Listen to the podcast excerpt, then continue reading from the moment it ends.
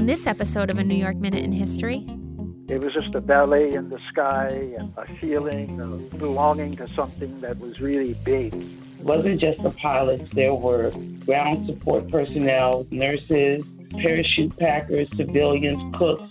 To keep one pilot in the air really took 10 support personnel. We recognize the amazing stories of some of New York's Tuskegee Airmen. It's all up next, right after this.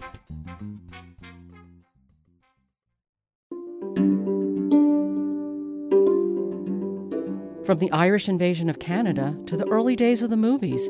If you are interested in broadening your understanding of New York State history, then this is the podcast for you. I'm Susan Hughes, historian and archivist for the William G. Pomeroy Foundation, a proud sponsor of a New York Minute in History. The Pomeroy Foundation is a philanthropic organization based in Syracuse, New York. One of our main initiatives is to help people celebrate their community's history by providing grants for historic markers and plaques. Here in the Empire State and across the country, we support a diverse range of marker programs that include commemorating food history, civil rights, folklore, and sites on the National Register of Historic Places. As the nation's leading funder of historic markers, the Pomeroy Foundation has awarded over 1,800 grants since 2005. To learn more about the Foundation's grant programs, visit WGPFoundation.org. That's WGPFoundation.org. Welcome to a New York Minute in History. I'm Devin Lander, the New York State historian. And I'm Lauren Roberts, the historian for Saratoga County. This month, we celebrate Veterans Day, and pause to express our gratitude to all those past and present who have served in the armed forces of the United States. And on behalf of a New York Minute in History, we want to thank all the veterans who have served our country. On this episode, we are honored to focus on a marker commemorating a veteran of World War II. Located at 212 Cascadilla Street in the city of Ithaca, Tompkins County, it is titled Tuskegee Airmen and the text reads Verdelle Louis Payne, born here October 1st, 1919, pilot and flight officer with the Tuskegee Airmen, U.S. Army Air Forces, World War II. William G. Pomeroy Foundation, 2021. So, we're going to talk a little bit about who Verdelle Payne was and this important accomplishment in his life. As the marker says, Verdelle was born October 1st, 1919, in Ithaca. And actually, another famous person was also born at this address. Best selling author Alex Haley, who wrote the book Roots, was born in the same house as Payne only two years after. Verdelle received his student pilot license at the Ithaca airport around the age of 18 which would have been uncommon for a young black man in the late 1930s. I spoke with Dr. Thomas Campanella, a professor at Cornell University and the applicant for Verdelle Payne's William G. Pomeroy marker. I've always been very interested in aviation, and I, I am actually a licensed pilot myself. And when I was writing my uh, most recent book about Brooklyn, it's titled Brooklyn, the Once and Future City. I uh, I have a whole chapter about Floyd Bennett Field, which was um, the first municipal airport in New York City. Uh, I was looking at African American pilots in New York State, and I came across this name, uh, Verdelle Louis Payne, and Ithaca, New York, and that, of course, led me down another rabbit hole where I, you know, I started researching Payne, and uh, and that's how basically I came to discover that he was a he was uh, really one of the first African Americans to get a pilot's license in New York State. I don't know if he was the first, but he was among the, the first group. You know, I will say that it's not a an enormously rich background that we have about him. Exactly how Payne became interested in aviation really is not something I was able to determine. According to a newspaper article, while Verdelle was young, he met his future wife, Theodora Mitchell, of Mamaroneck, New York, while she was in Ithaca going to school at Cornell, and he followed her back to her hometown, and then shortly after, in 1942, enlisted in the United States Army. He left for training at the end of July, and by the end of the year, Verdelle was stationed in Bangor, Maine, with an aviation squadron, which is where he and Theodora got married. Sometime between 1943 and 1945, Verdelle was transferred from the airfield in Maine and took part in the Tuskegee experience at the Tuskegee Institute in Alabama. In April of 1945, Verdelle graduated at the rank of flight officer, and he served as part of the 99th Fighter Squadron. So let's talk a little bit about what the Tuskegee program was, how it got started, and maybe how someone like Verdelle would have ended up as a Tuskegee Airman? I think these are great questions, Lauren. I think the first thing we have to realize is that the United States military during this era was completely segregated.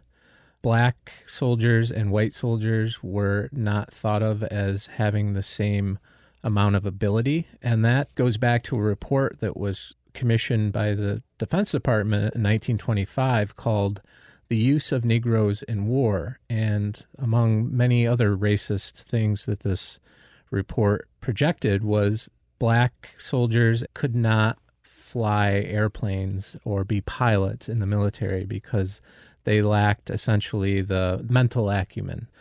Now, Verdelle Payne himself was a civilian pilot. Uh, there were other black civilian pilots during the 1930s, but the military was still segregated. I spoke with Dr. Lisa Bratton, professor of history at the Tuskegee University. From 2000 to 2005, I was a historian for the U.S. National Park Service Tuskegee Airmen Oral History Project, where I traveled around the country for five years interviewing the Tuskegee Airmen.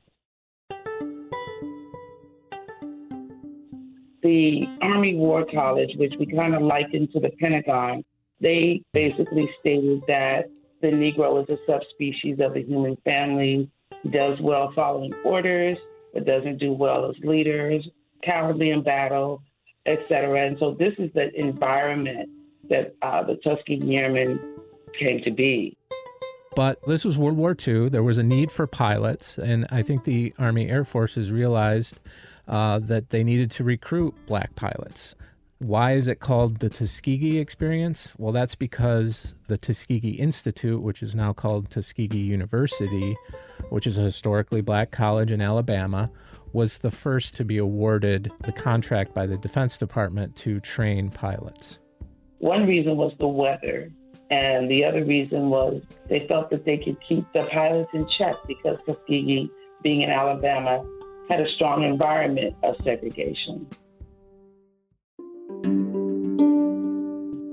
The men came from everywhere, even Iowa, California, places in the 1940s where you might not think that African Americans lived. But uh, the airmen who came from the North were dealing with a different type of racism when they would travel on. They talked a lot about traveling on the train from north to south because for many of them it's their first time.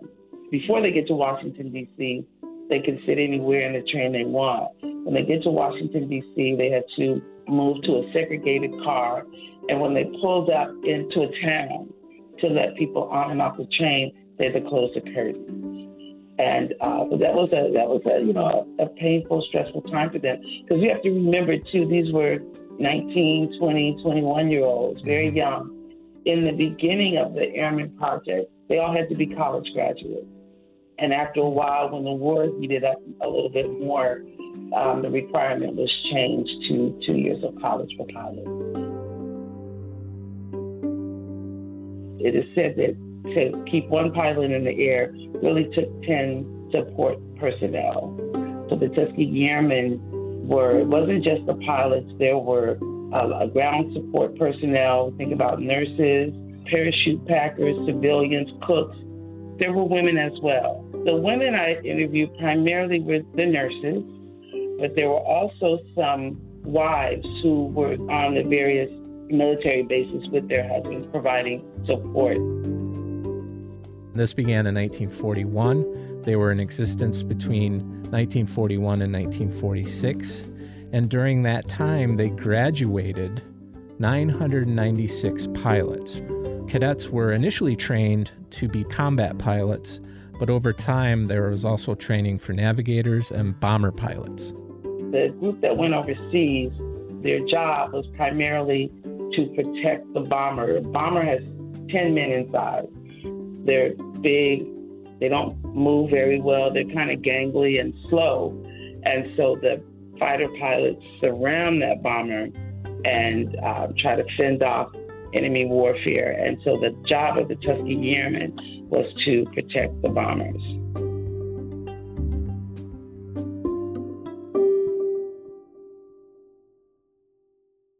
The Tuskegee Airmen were required to undergo uh, specific testing and training. Can you tell us a little bit about that? Yeah, in general, they took the same tests because the tests were military tests. But there were several occasions where men told me that when they took the test, if they scored well, particularly if they scored higher than whites who were taking the test, they were forced to take the test again mm. because it was just assumed that they must have been cheating. The other part that made the Tuskegee Airmen stand out differently was that they had to stay overseas longer. So generally, a military person would go overseas for about six or seven months, maybe eight, and then go home. That's what whites were able to do. But the Tuskegee Airmen, since they were dealing with a smaller population of African Americans, they had to wait much longer for their replacement. So they might have to stay overseas two or three years. After Verdelle's graduation from Tuskegee, he was stationed at Walterboro, South Carolina. And although he served throughout the majority of World War II, he never saw overseas combat. As he related later in life, he got very, very lucky. He was sent orders to ship out, and though he wasn't told where he was going, he was guessing by the clothing list that they gave him that it was most likely that he was to be headed to the South Pacific. However, the night that his flight was supposed to leave, the Japanese surrendered to the Allied forces and the flight was canceled. Despite the fact that Verdelle Payne himself did not serve overseas, the Tuskegee Airmen, who were at the time known as the Red Tails because they had distinguished uh, red painted tails on their fighter aircraft, did serve in a very large capacity during the war. Estimates suggest that they flew 1,267 missions and 6,381 combat sorties with the 12th Air Force in Europe between 1943 and 1944, and also flew 311 missions and 9,152 combat sorties with the 15th Air Force between June 1944 and May 1945. The Tuskegee Airmen were known as one of the most successful escort units throughout the war, they had a very low percentage of their bombers actually lost. They received a variety of, of citations and awards, including three presidential unit citations, the Legion of Merit for their colonel, Benjamin O. Davis Jr. He also received a Silver Star. Members of the Tuskegee Airmen received 96 Distinguished Flying Crosses as a unit eight Purple Hearts, 25 Bronze Stars, and 1,031 air medals, which is amazing. I was lucky enough early on in my role as Saratoga County historian, I was lucky enough to be a part of honoring a Tuskegee Airman from Saratoga Springs, whose name was Clarence Dart. He was actually born in Elmira, but after the war, he moved and uh, remained the rest of his life in Saratoga Springs. He was actually drafted in 42 and he became part of the 99th Fighter Squadron, which is part of the 332nd Fighter Group, the same group that Verdelle Payne would have been a part of. Clarence flew 95 missions as a Tuskegee Airman. He was actually shot down twice and survived. He was the recipient of two Purple Hearts for injuries that he had sustained.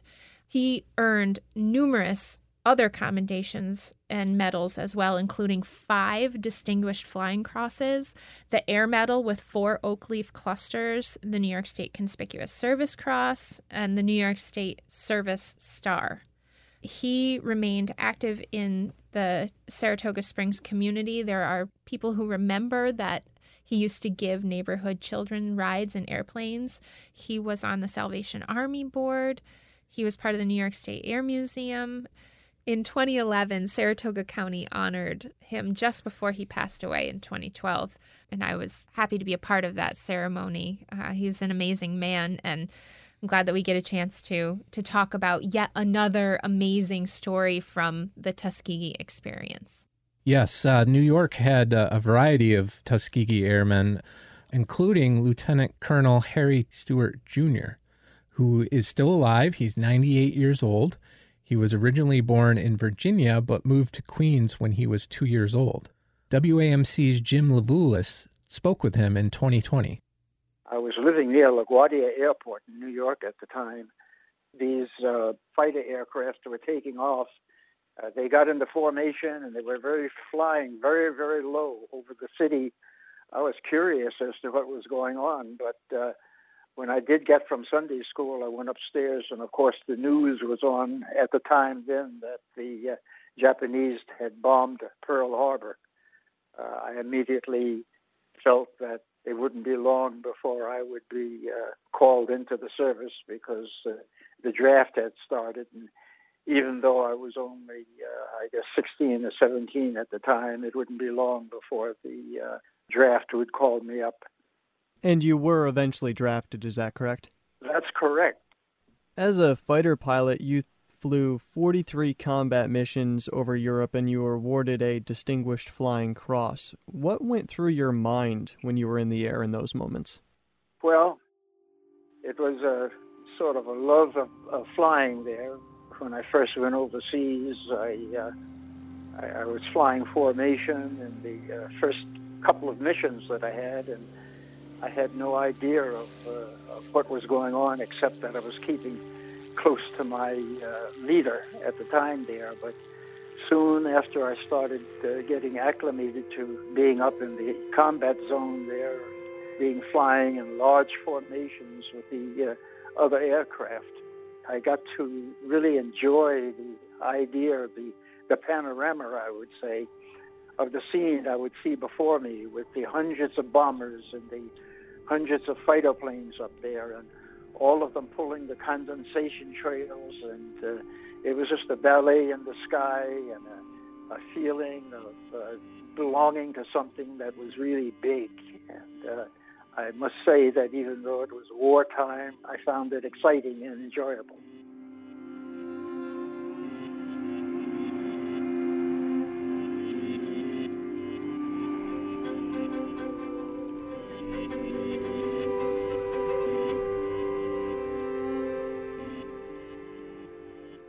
During one of those missions, you've said that you were in the crosshairs of a German fighter. Do you recall having time to think in that moment, or did you just act? I just acted. All my previous training came to fore, and uh, my whole uh, effort at the time there was to get out of his crosshairs because he had me dead to right. I went into a very, very steep dive, I guess what they call a uh, split S I was fairly close to the ground at the time there, and I was making some very, very tight turns, trying to shake him off of my tail while I was down near the ground there. And evidently, I don't know whether he was an inexperienced pilot or, or what, but uh, he went into a high speed stall. Uh, in other words, he lost control. He crashed, and uh, I did get credit for destroying his aircraft, even though uh, he was on my tail there. One of your fellow fighters, Walter Manning, was shot down over Austria. Can you share with us what happened to him? Yes, uh, Walter was uh, shot down, and uh, there were seven of us at the time. We were over in uh, Austria, and we were on what was known as a fighter sweep, looking for targets of opportunity. And uh, we ran into a horde of uh, FW 190s. They were German fighter planes there, and big fight ensued, and uh, three of us uh, of the five were, were shot down.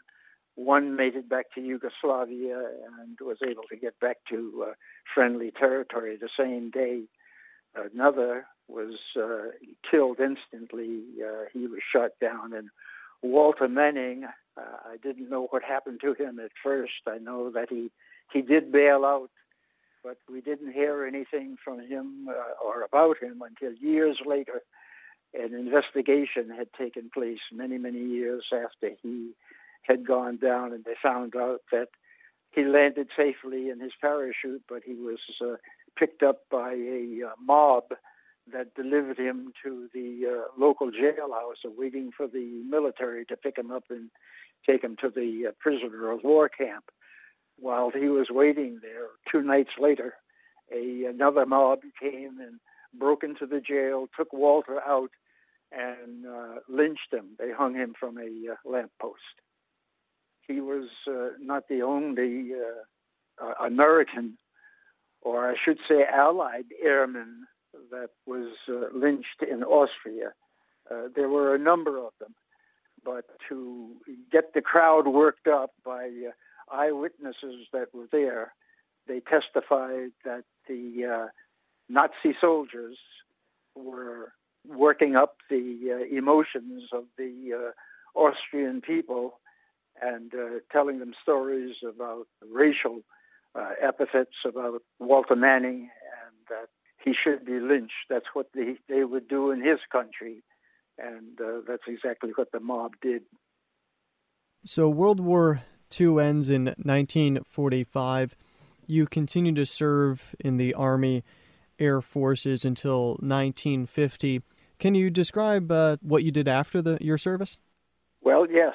I got out of the service because of a uh, large reduction in force but uh, when I got out of the service, I decided, well, let me see, even though I know there was prejudice and discrimination as far as employment in the airlines at the time, realizing that I had accumulated a large number of flying hours, and I applied for two airlines as a pilot, and I was uh, rejected, summarily rejected.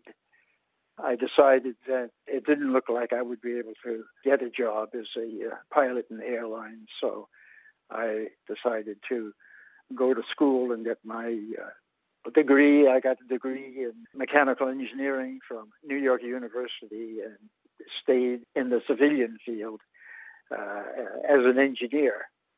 I'm so happy to say that uh, even though I was not able to realize my ambition as far as flying for the airlines was concerned is that not many years after, I guess it was around 1970, about 20 years after I had initially applied there, African Americans were being accepted as uh, pilots in the airlines until today.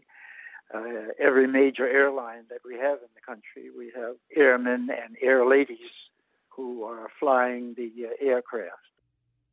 When we think about the legacy of the Tuskegee Airmen and the Tuskegee experience and all of those who served as part of this program, I think one of the most direct connections can be the actual desegregation of the United States Armed Forces, which happened in 1948, shortly after the end of World War II. President Harry Truman enacted the Executive Order number 9981, which directed the equality of treatment and opportunity in all of the United States Armed Forces. While the order did end segregation in the military, many of the black Americans who fought during World War II still had to fight for equality back at home. The major benefit to veterans after the war, known as the GI Bill, did not apply to the majority of black Americans that fought in the armed forces. They were not eligible for many of the housing benefits due to redlining and racial covenants.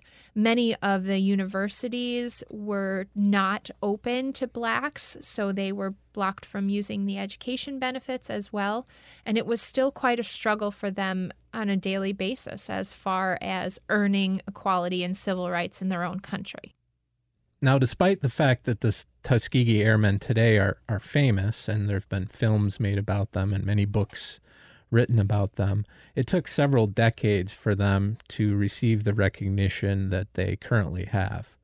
In 1998, the Tuskegee Airmen National Historic Site was created at today's Tuskegee University. And in 2000, the National Park Service established an oral history program. This was something that Dr. Lisa Bratton worked on between 2000 and 2005, and the project was successful in interviewing over 800 Tuskegee program staff and pilots. In 2007, the Tuskegee Airmen were collectively, not individually, awarded the Congressional Gold Medal by President George W. Bush and the U.S. Congress. And of course, we're still trying to bring to light these many incredible stories, especially of New Yorkers who were part of the Tuskegee experience. One way to do that is to erect these historic markers like the one for Verdelle Payne in Ithaca.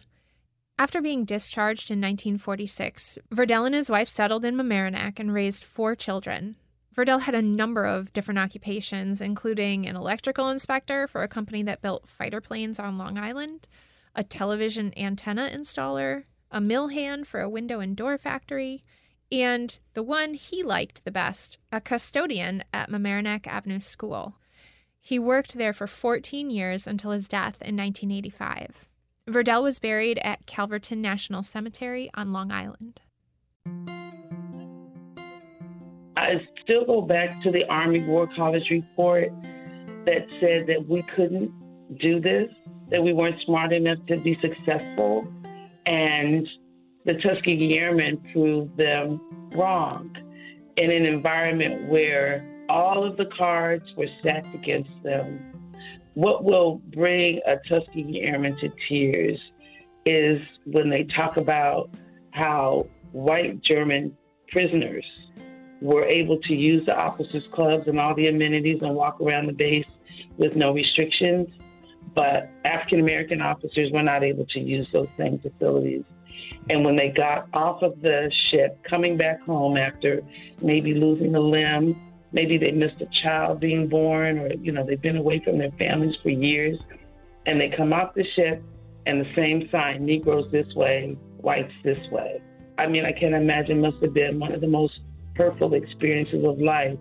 But even in the midst of all of that, they persevered and they they went on to show the nation and really to show young people what is possible.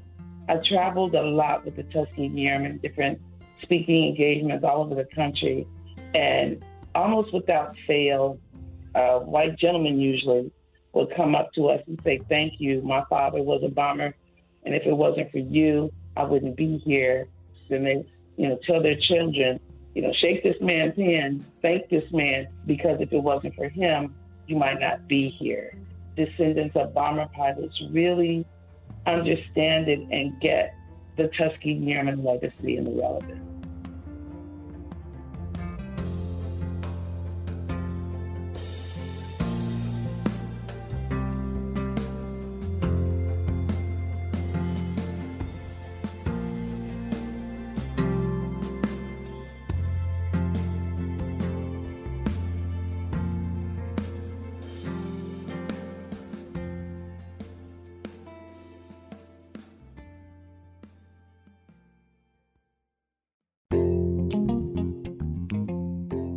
For listening to a New York Minute in History. This podcast is a production of WAMC Northeast Public Radio, the New York State Museum, and Archivist Media, with support from the William G. Pomeroy Foundation. Our producer is Jesse King. A big thanks to our guests, Dr. Lisa Bratton and Dr. Thomas Campanella. To learn more about our guests and show, check us out at wamcpodcast.org. I'm Devin Lander. And I'm Lauren Roberts. Until next time, Excelsior. Excelsior.